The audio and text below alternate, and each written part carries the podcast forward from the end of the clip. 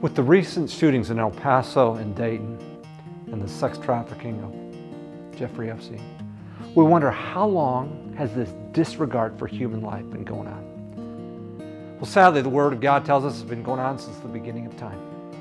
Humanity rejected God, and certain people think they can do with others, others whatever they want. Sunday in Genesis 34, we read the account of a sexual assault. A man forced himself on a woman. What caught our attention was the response of the victim's family. Her father was passive, her brothers were vengeful. Neither response brought about justice. We want to see justice. I would suggest when we do that, we need to look to Jesus. He stepped into a very unjust situation in his crucifixion.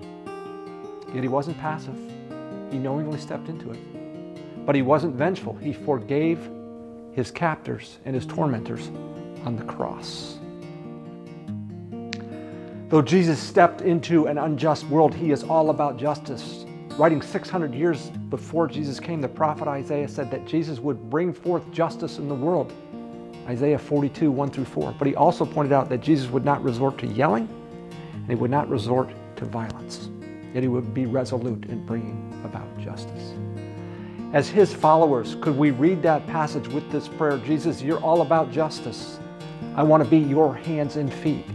Lead me in bringing justice in my sphere of influence. Lead me in righting the wrongs.